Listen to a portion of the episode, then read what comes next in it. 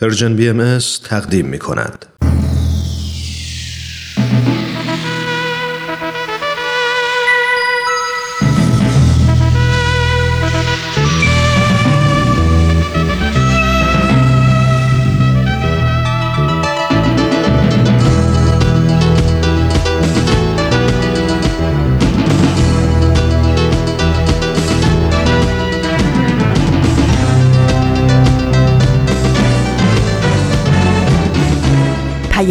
دوست. برنامه ای برای تفاهم و پیوند دلها.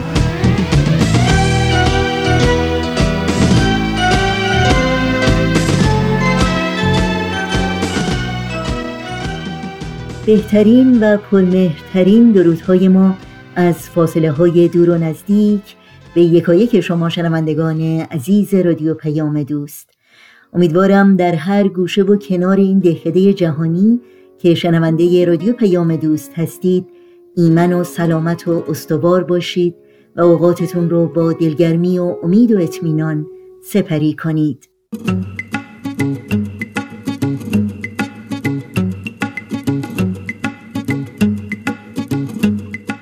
نوشین هستم و همراه با همکارانم میزبان برنامه های امروز رادیو پیام دوست.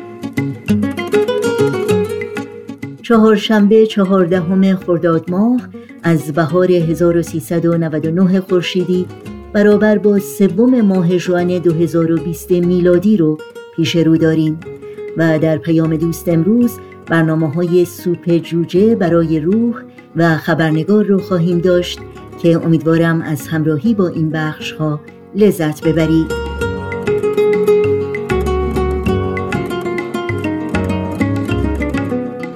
تماس با ما رو هم فراموش نکنید با تلفن، ایمیل و همینطور از طریق شبکه های اجتماعی و صفحه تارنمای سرویس رسانه فارسی باهایی نظرها، پیشنهادها، پرسشها و انتقادهای خودتون رو مطرح کنید و از این راه با ما در تهیه برنامه ها همکاری کنید.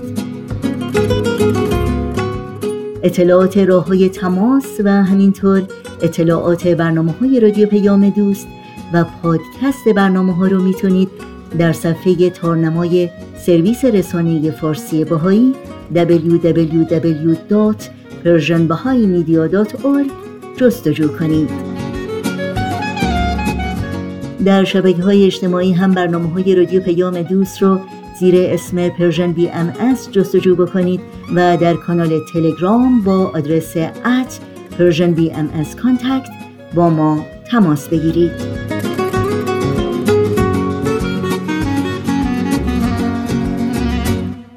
این صدا صدای رادیو پیام دوست با ما همراه باشید.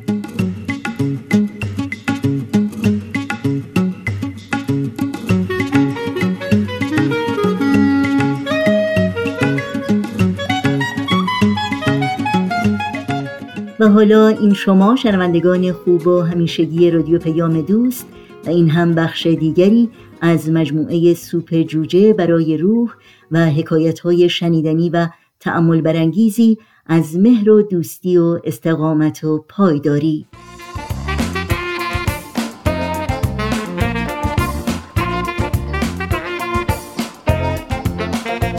دوستای عزیز سلام. شاید خیلی از شما با داستانهای سوپ جوجه آشنا باشید. داستانهای زیبا که می‌تونه تو زندگی الهام بخشمون باشه. تو این برنامه از کتاب سوپ جوجه برای روح به ترجمه علی اکبر راستگار محمودزاده براتون داستان زیبایی رو انتخاب کردیم.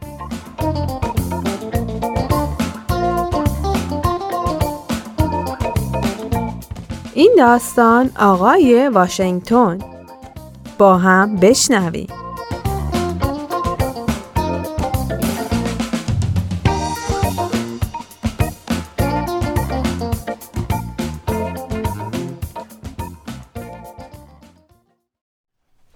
کلاس یازدهم درس میخوندم که یه روز برای دیدن یکی از دوستام رفتم کلاسشون. وارد کلاس که شدم یه دفعه معلمشون آقای واشنگتن اومد تو کلاس. خب روز بخیر. به به می‌بینم که مهمون داریم. خب پسر جان بیا پای تخته ببینم مسئله روی تخته رو حل کن ببخشید آقا متاسفانه نمی‌تونم چرا نمی‌تونی؟ چون من شاگرد شما نیستم. باشه اشکالی نداره. حالا بیا پای تخته ببینم. من آخه نمی‌تونم آقا. چرا نمی‌تونی پسر جان؟ آخه آخه من از نظر آموزشی عقب مونده ذهنی هم. بچه ها لطفا ساکت. این جمله رو یه بار دیگه به زبون نیاری یا؟ نظر و عقیده کسی نباید تبدیل به واقعیت وجود تو بشه. اون لحظه برام یه لحظه تکان دهنده بود. از یه طرف به خاطر خنده بچه ها تغییر شده بودم ولی از طرفی تحول بزرگی در من ایجاد شد. چون آقای معلم جرقه بزرگی تو ذهن من ایجاد کرده بود. من متوجه شدم که مجبور نیستم طبق چارچوب فکر و ذهن و عقیده دیگران زندگی کنم. اینطور شد که آقای واشنگتن مربی من شد. قبل از این دو بار مردود شده بودم. تو کلاس پنجم جزو شاگردای عقب مونده ذهنی شناسایی شدم و منو برگردوندن کلاس چهارم. دوباره وقتی کلاس هشتم بودم رفوزه شدم. به خاطر همین آقای واشنگتن تحول اساسی تو زندگی من ایجاد کرد. به نظر من آقای واشنگتن همیشه طبق گفته های گوته عمل می کرد و از قول اون می گفت اگه به کسی جوری که هست نگاه کنید بدتر میشه اما اگه به اون طوری نگاه کنی که می‌تونه باشه در این صورت اون تبدیل به انسانی میشه که باید بشه و همیشه از قول کالوین لوید می گفت کسی دوست نداره که ازش انتظارات کوچیکی داشته باشی آقای واشنگتن همیشه از دانش آموزاش انتظارات بزرگی داشت. ما هم سعی می کردیم که خودمونو به همون سطحی که اون انتظار داره ارتقا بدیم.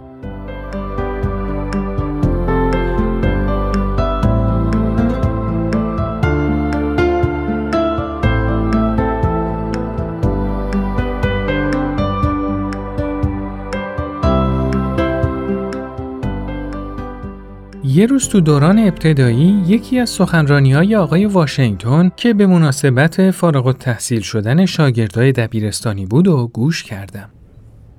در وجود هر کدوم از شما چیز با ارزشی است یه چیز خاص و ویژه نهفته است اگر فقط یکی از شما بتونه به تصویر بزرگتری از تجسم عینی شما به ویژگی های خاص شما به اینکه شما واقعا کی هستید و چه چیزی برای کره زمینمون به مقام میارید. یه نگاهی بندازه. در این صورت در صفحات تاریخ هیچ وقت دوباره شاهد جهانی به این شکل نخواهیم بود. شما قادرید والدینتون رو سربلند کنید. شما می‌تونید مدرسهتون رو سربلند کنید. شما می‌تونید جامعه خودتون رو سربلند کنید. شما می‌تونید زندگی میلیون ها انسان رو تحت تاثیر قرار بدید. آقای واشنگتن برای فارغ التحصیلای دبیرستانی سخنرانی می‌کرد ولی انگار اون سخنرانی خطاب به من بود. یادم میاد که همه دانش آموزا بعد از سخنرانی ایستادن و از اون تقدیر کردن. بعد از سخنرانی من تو محوطه پارکینگ خودم رو به آقای واشنگتن رسوندم و گفتم آقای واشنگتن منو می‌شناسی؟ من وقتی که شما تو سالن سخنرانی برای فارغ و تحصیلا صحبت می‌کردین اونجا بودم. شما اونجا چی کار می‌کردی؟ شما که دانش آموز دوره ابتدایی هستی. می‌دونم. اما وقتی سخنرانی می‌کردین صداتون از لای در شنیده می‌شد. می‌دونید آقا سخنرانی شما واسه من بود. شما آقا گفتید که تو وجود هر کدوم از اونا یه بزرگی نهفته است. منم اونجا بودم آقا. می‌خواستم ببینم این بزرگی تو وجود منم نهفته است یا نه. البته که نهفته است. خب پس آقا نظرتون در مورد زبان انگلیسی و ریاضیات و تاریخ که رفوزه شدم و مجبورم که تو کلاس های تابستونی شرکت کنم چیه؟ من نسبت به بچه های دیگه خیلی کندم. من مثل برادر یا خواهرم که تو دانشگاه درس می‌خونن نیستم. باشه مهم نیست. این فقط به این معنیه که شما باید بیشتر از دیگران کار کنی.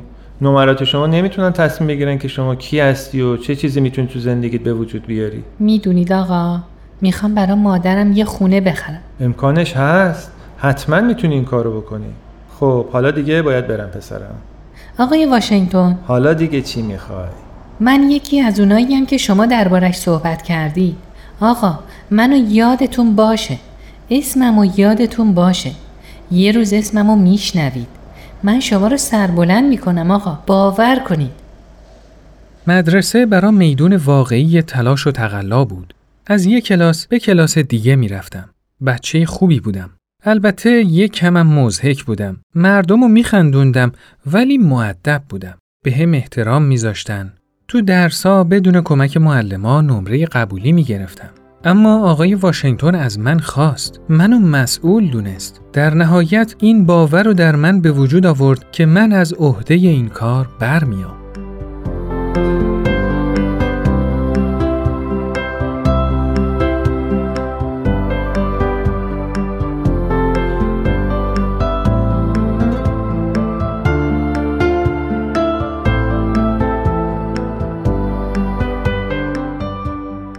آقای واشنگتن تو دوران دبیرستان مربی من بود. هرچند من جزو دانش آموزای استثنایی بودم و طبق روال باید از گذروندن دروس تئاتر و سخنرانی معاف می شدم. اما اولیای مدرسه بنا به دلایل ویژه‌ای موافقت کردند که من با آقای واشنگتن این درس رو بخونم. مدیر مدرسه از پیوند خاصی که به وجود اومده بود و از تأثیری که آقای واشنگتن رو من داشت باخبر شده بود. منم تو درسام پیشرفتای خاصی کرده بودم و برای اولین بار تو زندگیم اسمم تو لیست شاگردای افتخاری ثبت شد. این برام مثل یه معجزه بود چون خیلی دوست داشتم که با گروه تئاتر یک گردش خارج از شهر برم و رفتن به این گردش مستلزم این بود که اسمم تو لیست شاگردای افتخاری باشه. آقای واشنگتن یه تصویر بازسازی شده از وجود خودش مبنی بر اینکه من کی هستم رو دستم داد. اون تصویر بزرگی از تجسم عینی من رو ورای شرایط مغزی و محیطیم به من نشون داد.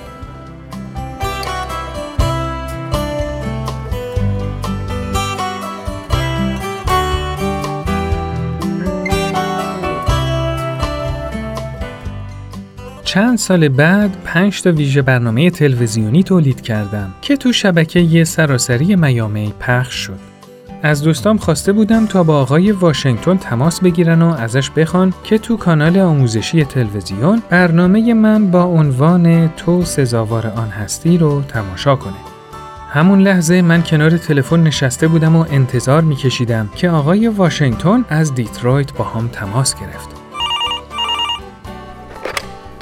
الو بفرمایید ببخشید می‌تونم با آقای بران صحبت کنم بله خودم هستم ببخشید به جا نیاوردم شما خوب بدونید من کی هستم.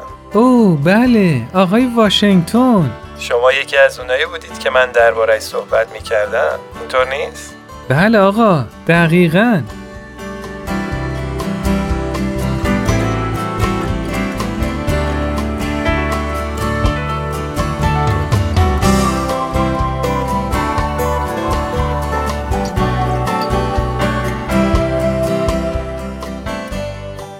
خب دوستای عزیز این قسمت از برنامهمون به پایان رسید.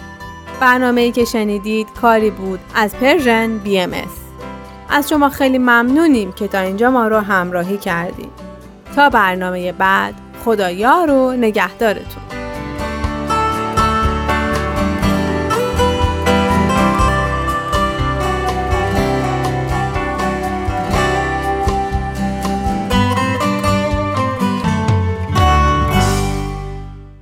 برنامه دیگری رو از مجموعه سوپ جوجه برای روح از رادیو پیام دوست شنیدید. در ادامه برنامه های امروز شما رو به شنیدن قطعه موسیقی میهمان می‌کنیم. به شب لحظه ای که در دامن افق سرکشت ستاره کند با فسونگری سوی عاشقان هر زمان نظاره. شبان با نوای نی گویدت خوش از کوه از کناره.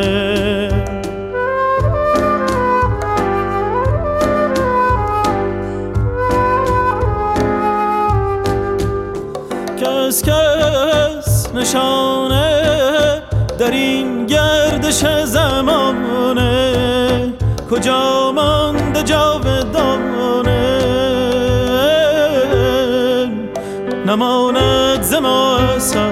در جهان مگر شعر عاشقانه؟ خوشا نه عاشقی زان که جاودان ماند این ترانه.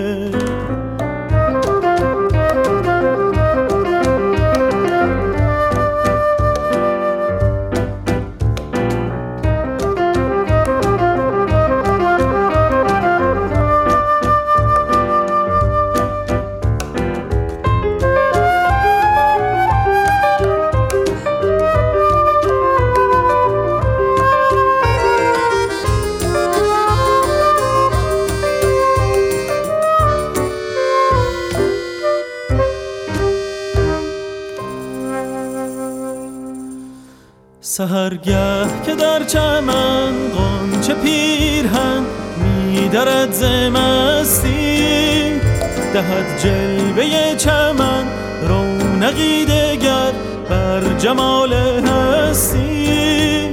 بگیرد ز جاله ها جام ها حال می پرستی.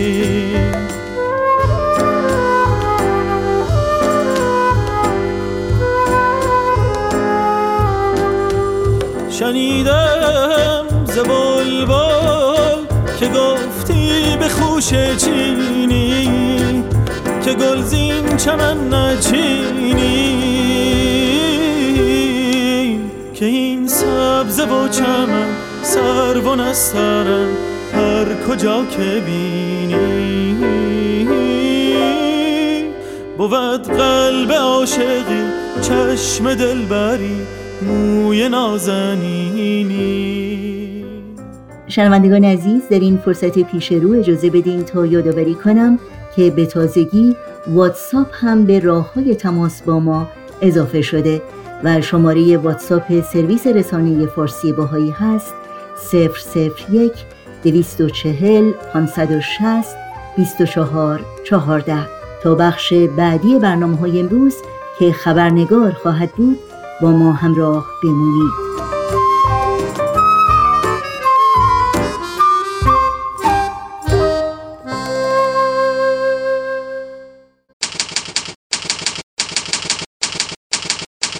خبرنگار.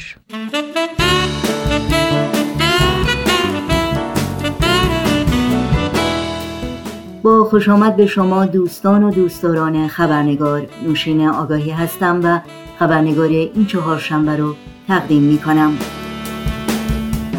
قبل از اینکه در بخش گزارش ویژه این برنامه گفتگویی داشته باشیم با میهمان این هفته خبرنگار نگاهی گذرا اندازیم به پاره از سرخطهای خبری در برخی از رسانه های این سو و آن سو و فراسوی ایران زمین. اجرای حکم شلاق و حبس رسول طالب مقدم از اعضای سندیکای شرکت واحد اتوبوسرانی تهران و حومه و انتقال او در وضعیت نامناسب جسمی به قرنطینه زندان اوین. تداوم سرکوب آزادی های مذهبی در ایران. ممانعت از آزادی نگین قدمیان شهروند بهایی زندانی. سعید اقبالی فعال مدنی بازداشت و جهت تحمل حبس به زندان اوین منتقل شد. و تداوم بازداشت و بیخبری از وضعیت سمیه راموز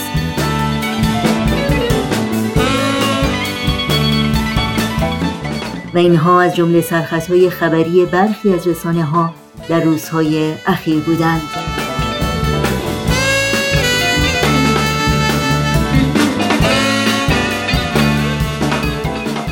و ما در طی حدوداً دو هفته گذشته دو واقعه بسیار دهشتبار نه تنها موجی از اندوه و خشم و وحشت و ناباوری جامعه جهانی رو برانگیخت بلکه افکار عمومی رو بیش از پیش متوجه موزلهای دردناک اجتماعی مهمی کرد و اونها رو به عرصه بحث و گفتگو کشاند.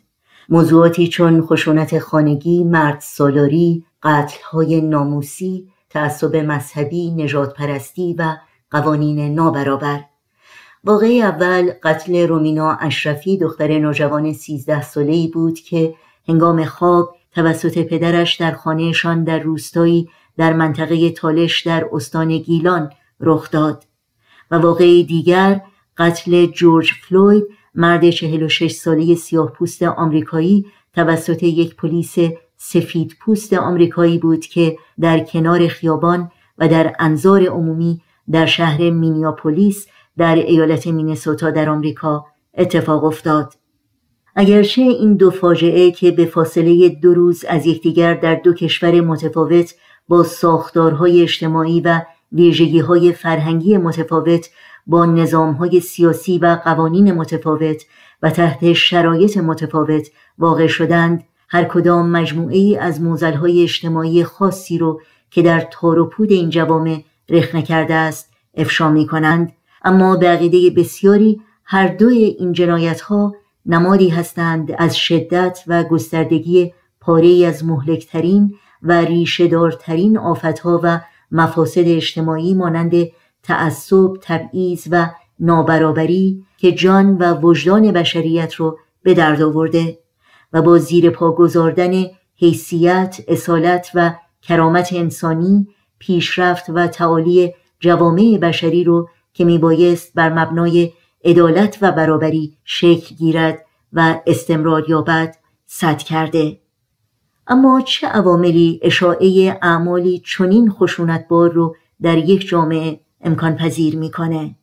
آیا تعبیر عدالت باید در جوامع مختلف و در کشورهای مختلف متفاوت باشه و برای ارتقا و نهادینه کردن احترام به حقوق و کرامت انسانی و اجرای عدالت در یک جامعه از کجا باید آغاز کرد؟ پرسشهایی که در برنامه امروز با میهمان خبرنگار خانم دکتر لادن برومند در میون می‌گذاریم. در یک معرفی کوتاه باید بگم دکتر لادن برومند مورخ و یکی از بنیانگذاران بنیاد عبدالرحمن برومند برای پیشبرد حقوق بشر و دموکراسی در ایران هستند. طرح اصلی بنیاد یادبود امید در دفاع از حقوق بشر است که به مستندسازی موارد نقض حق حیات و سرگذشت قربانیان از سال 1357 خورشیدی تا کنون می‌پردازد. دکتر لادن برومند در گذشته از محققان فورم بین المللی مطالعات دموکراتیک در واشنگتن بودند. و مهمترین اثر او کتاب جنگ اصول کندوکاوی است در باب تنش بین حقوق طبیعی انسان و اصل حاکمیت در مباحث پارلمانی دوران انقلاب فرانسه. دکتر لادن برومند یکی از سه برنده جوایز لخ ولنسا رئیس جمهور سابق لهستان در سال 2009 میلادی است که به پاس های این ستن برای پیشبرد حقوق بشر در ایران به آنها اهدا شد. با هم به خانم دکتر لادن برومند خوش آمد بگیم و گفتگوی امروز رو آغاز کنیم.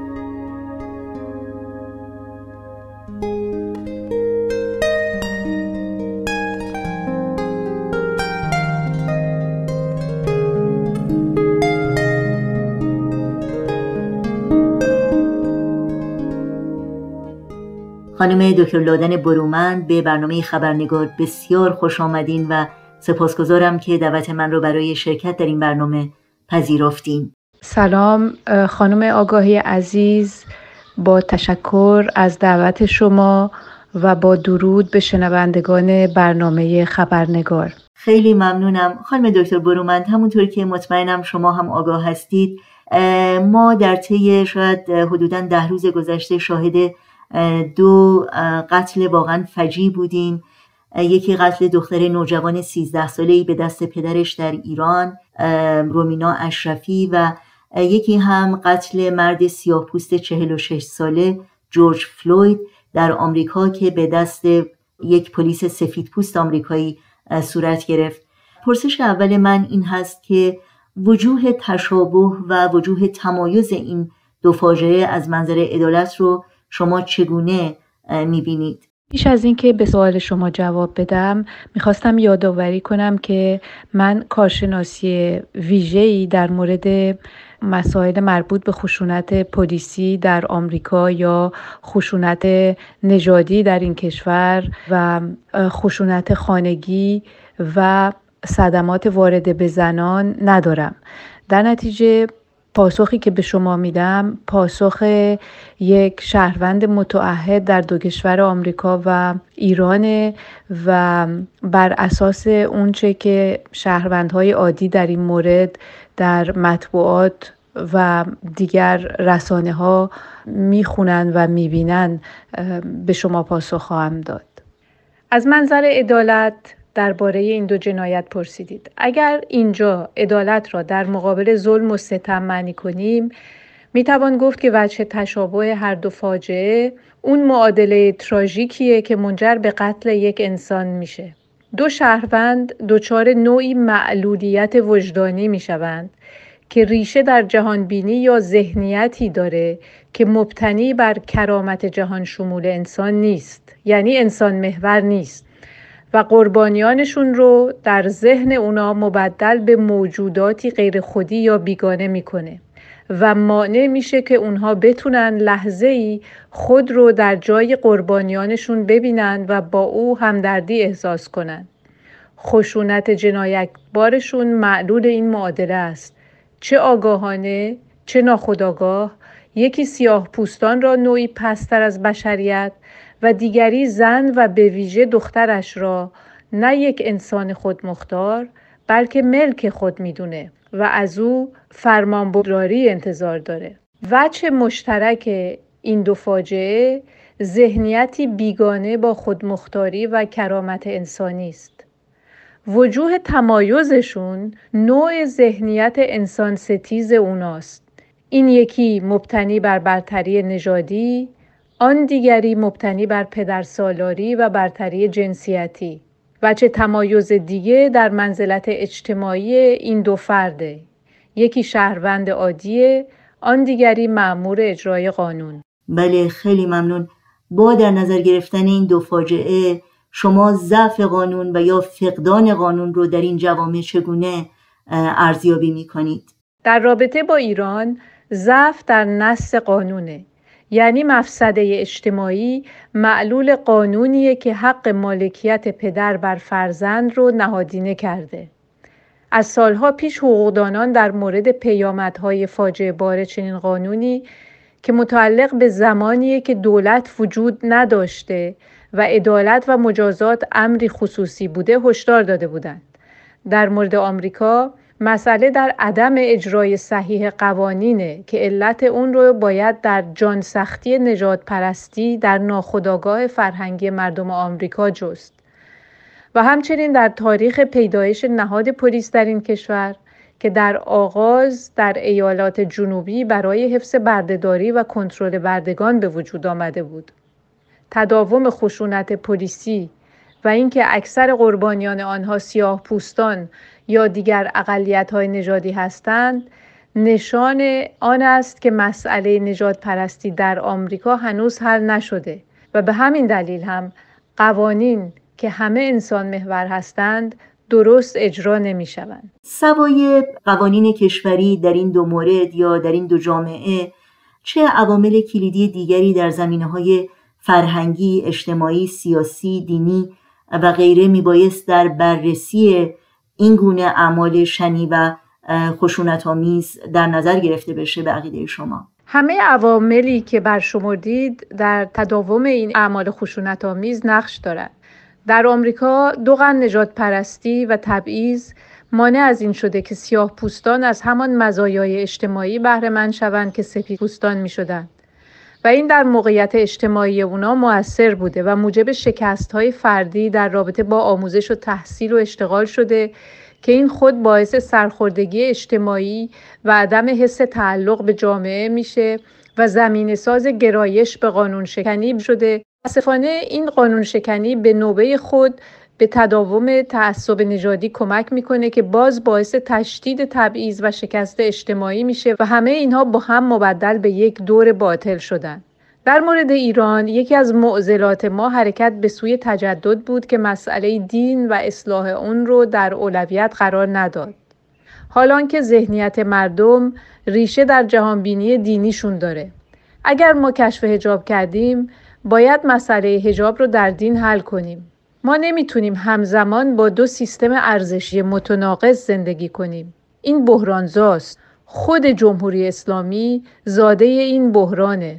آمریکایی ها با گذشته بردهداریشون به غیر از یک جنگ خشونتبار داخلی درست روبرو نشدن. بعد از اتمام جنگ داخلی در قرن 19 هم دولت فدرال تصمیم به اجرای یک برنامه وسیع بازسازی گرفت که در اون کمک به سیاه پوستان، آموزش به اونها و غیره همه در, در نظر گرفته شده بود. و در چند سال اول بعد از شکست جنوبی ها و اتمام جنگ سیاه پوستا مدرسه باز کردن شروع کردن به رأی دادن در انتخابات شرکت کردند. این پیشرفت اجتماعی سیاه پوستا به خصوص در ایالات جنوبی باعث وحشت سفید پوستا شد که تا چندی قبل این افراد رو هموطنان سیاه پوستشون رو به عنوان شیع تلقی می‌کردن و ملک خودشون. بنابراین اونها شروع کردن یک نوع شکل تروریسم و این بار اولی بود که کوکلوس کلان ها تشکیل شدن و شروع کردن با ارعاب و ترور و کشتن و قتل های فراغذایی سیاه پوستا رو بترسونن. در این شرایط بود که بعد از تحقیقاتی که انجام شد معلوم شد که از دکتر گرفته تا یک کاسبکار عادی و افرادی که عضو این کوکلوس کلان ها هستند شهروندهای عادی متوسط یا مرفه این ایالات جنوبی هستند و نمی‌شد از خود ایالات و نیروهای انتظامی اونجا انتظار داشت که با اینا روبرو بشن و اینا رو تنبیه کنند و بازداشت کنند به همین دلیل دولت فدرال نیرو فرستاد برای اینکه قانون رو به ایالات تحمیل کنند و این قضیه باعث شد که بعد از مدتی ایالات شمالی ترسیدند که این عادتی نشه به تمرکزگرایی و اینی که خودمختاری ایالت ها تحت سوال بره و دولت مرکزی قوی بشه. به همین دلیل اونها هم فشار آوردن که نه قانون اساسی ما ایالات ایالت ها و حکومت های ایالتی مسئول نظم عمومی و غیره هستند و دولت مرکزی نباید دخالت کنه. و نتیجه این شد که تمام پیشرفت های چند سال اول بعد از جنگ داخلی از بین رفت و سیاه دیگه رأی نمی‌دادند و ترسیدند و تمام سننی که منتهی شد به ایجاد سگرگیشن یا تبعیض نژادی در اماکن عمومی یا در مدارس و غیره تمام از اون موقع در آمریکا شروع شد و باعث شد که این معزل نجات پرستی به صورت دیگهی در این کشور ادامه پیدا کنه. و اگرچه این ننگ رو آمریکایی ها ننگ نجات پرستی رو از دامن دین و قانونشون زدودند اما همونطوری که شما در سوالتون مطرح می‌کنید اینها به شکل صحیحی با ابعاد فرهنگی اجتماعی و سیاسی اون دست و پنجه نرم نکردن. و به همین دلیل این بحران رو تا به امروز ما هر از گاهی می‌بینیم که شورشی میشه و انفجاری در سطح اجتماعی رخ میده و به خصوص خشونت پلیسی بر علیه سیاها ادامه داره. در مورد ما ایرونی ها از نظر فرهنگی و اجتماعی ما هم اول باید در سطح دین و فرهنگمون به انسان اعاده حیثیت کنیم و کرامت و خودمختاری او و حقوق جهان شمولش رو به رسمیت بشماریم تا بتونیم در سطوح سیاسی و اجتماعی اصلاحات لازم رو به اجرا دراریم. خیلی ممنون. پرسش بعدی من این هست که آیا عدالت و اجرای اون میبایست در همه جوامع انسانی مفهومی واحد و کاربردی یکسان داشته باشه یا نه این مفهوم و درک و کاربرد می‌تونه با در نظر گرفتن جوامع متفاوت و فرهنگ های متفاوت نسبی باشه با ادیان و سیستم های ارزشی متفاوت جوامع مختلف تعریفشون از عادلانه و غیر عادلانه و از جرم و جنایت و از مجاز و ممنوع فرق می‌کرده. اما پس از جنگ جهانی دوم و با تجربه بی سابقه فوران شر در تاریخ بشریت به این نتیجه رسید که مفاهیم واحد و درکی واحد از انسانیت و حقوق آن شرط لازم ایجاد و تداوم صلح در سطح جهانیه. و به همین دلیل هم اعلامیه حقوق بشر و به ویژه میثاق حقوق مدنی و سیاسی تدوین شد و اکثر دول جهان بدان پیوستند. این میثاق در واقع مفهومی واحد از عدالت و روند دادرسی رو در سطح جهانی به کرسی می نشونه. مجموعه قوانین بین المللی مربوط به آین دادرسی منصفانه بسیار مفصلند و ایجاد دادگاه های فراملی حقوق بشر و سپس دادگاه جنایی بین الملل اولین نشانه های نهادهای مشترک عدلیه در سطح جهانی هست. من به عنوان یک طرفدار حقوق بشر فکر می کنم که در اصول کلی مفهوم عدالت باید در سطح جامعه بشری مشترک باشه. در اصول فرعی و بعضی سنن تفاوتهایی که ناقض حق انسانی نباشند نه تنها قابل قبولند بلکه باعث قنای فرهنگ دادرسی می شود. برای نهادینه کردن پایه های عدالت و اجرای اون در یک جامعه آیا میشه واقعا صرفا به تغییر قوانین اون جامعه بسنده کرد و مسئولیت ها در یک جامعه چگونه باید تعریف بشه تغییر قوانین شرط لازم است ولی شرط کافی نیست نه تنها باید نهادها و قوای لازم رو برای اجرای قوانین پیش بینی کرد و نیروی انتظامی رو آموزش داد و پاسخگویی مأموران اجرای قانون رو نهادینه کرد بلکه نظام آموزشی کشور باید از کودکی شهروندان رو با مسئله عدالت و مسئولیت اخلاقی و قانونی آشنا کند. همه نهادهای اجتماعی و به ویژه سازمانهای مدنی که کارشان مسئله قانون و دادرسی است باید مدام بر سازوکار عدلیه نظارت کنند. عدالت مسئله بغرنج فلسفی، سیاسی و اجتماعی است و درک بشریت از آن مدام در حال تغییر است و پیشرفت علم نیز درک ما را از دلایل گرایش افراد به خشونت و همچنین از مجرمیت و از راه های مقابله با آن و انواع مجازات و غیره تغییر میده. عدالت ستون فقرات جامعه است. به همین دلیل جامعه در رابطه با این موضوع باید بیدار و هوشیار باشه و نظام قضایی را با آخرین دستاوردهای علمی تغذیه کنه. همیشه تغییر قوانین اهمیت قابل ملاحظه دارند. مسئولیت های فردی و جمعی و مسئولیت های سازمان های مدنی کاراییشون در فشار برای اصلاح قوانین از یک سو و نظارت بر اجرای قوانین از سوی دیگر است. خیلی ممنون.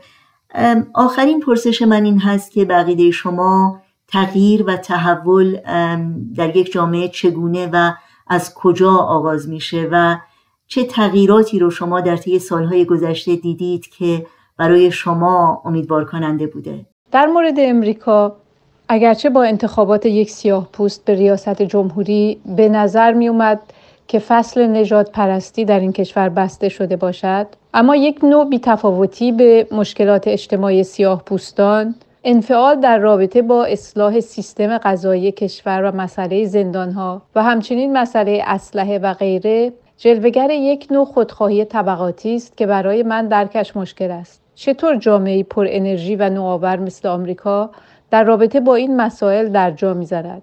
من کارشناس این مسائل نیستم ولی این انفعال برایم حیرت انگیز است. شاید این بار با قتل جورج فلوید و اعتراضاتی که در پی داشته شاهد اقدامات صحیحی بشویم. اما در رابطه با ایران ما شاهد بروز تغییرات در افکار عمومی هستیم. اگرچه حکومت راه را بر هر نوع تغییری بسته اما به کمک فضای مجازی شهروندان ایران برای خود یک فضای عمومی موازی ایجاد کردند که در آن بدون کنترل دولتی مسائل فرهنگی و اجتماعی و سیاسی و دینی به بحث عمومی گذاشته می شود و در این سالها ما شاهد تغییرات زیادی در فضای عمومی بوده ایم. همین که مسئله قتل رومینا موضوع یک بحث عمومی شده است که در آن نه تنها حق دختر بچگان بلکه مسئله ارتباط بین یک دختر شیعه و یک پسر سنی حق پدر در تعیین سرنوشت دخترش نظام حقوقی که با استناد به دین برای پدر حق ریختن خون فرزندش را قائل است بیمبالاتی مقامات انتظامی و قضایی که به رغم التباس این دختر بچه او را به قاطرش تحویل دادند و بالاخره دخالت روحانیت اصلاحگرا که حق پدر بر جان دختر بچه را در دین به نقد می کشد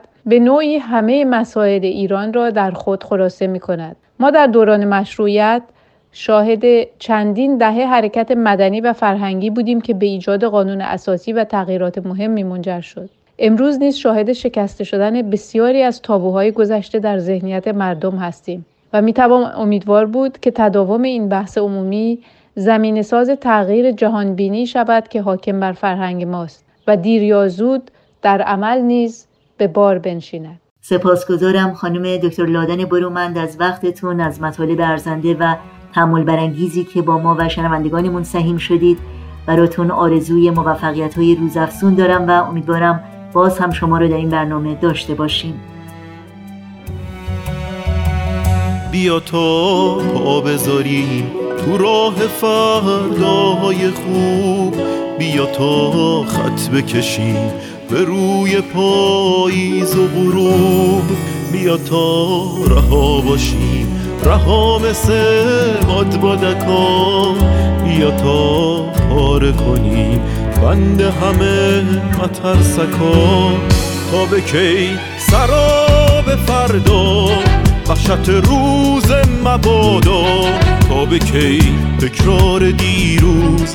فکری کن به حال امروز. تا به کی؟ اما و شاید ترس باید و نباید. تا به کی؟ معیوس و دل سر تو بگو هم نسل و هم درد.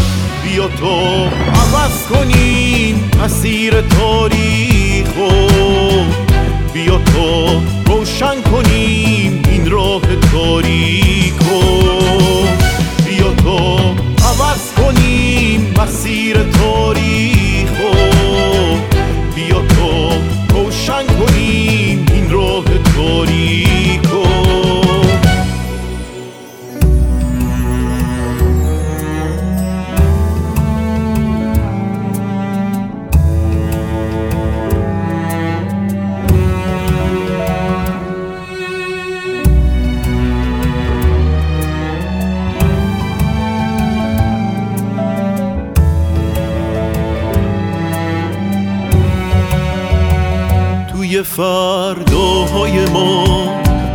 دشمنی جایی نداره. خورشید فردا برامون گل و لبخند میاره. فاصله بین آدما دیوار برلین نمیشه.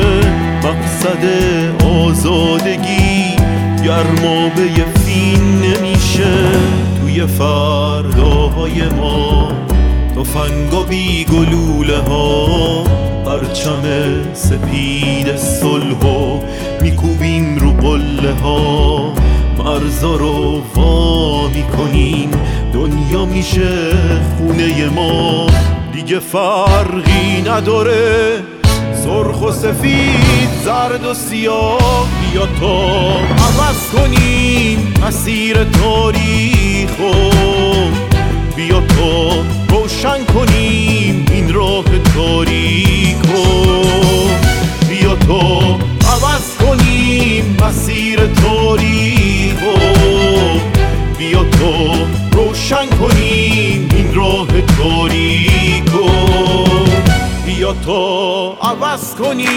کنیم مسیر تاریخو بیا تا روشن کنیم این راه تاریکو بیا تا عوض کنیم مسیر تاریخو بیا تا روشن کنیم این راه تاریکو در اینجا به پایان برنامه های این چهارشنبه رادیو پیام دوست می‌رسیم. همراه با بهنام مسئول فنی و البته تمامی همکارانم در رادیو پیام دوست با همگی شما خداحافظی می کنیم تا روزی دیگر و برنامه دیگر شاد و پاینده و پیروز باشید.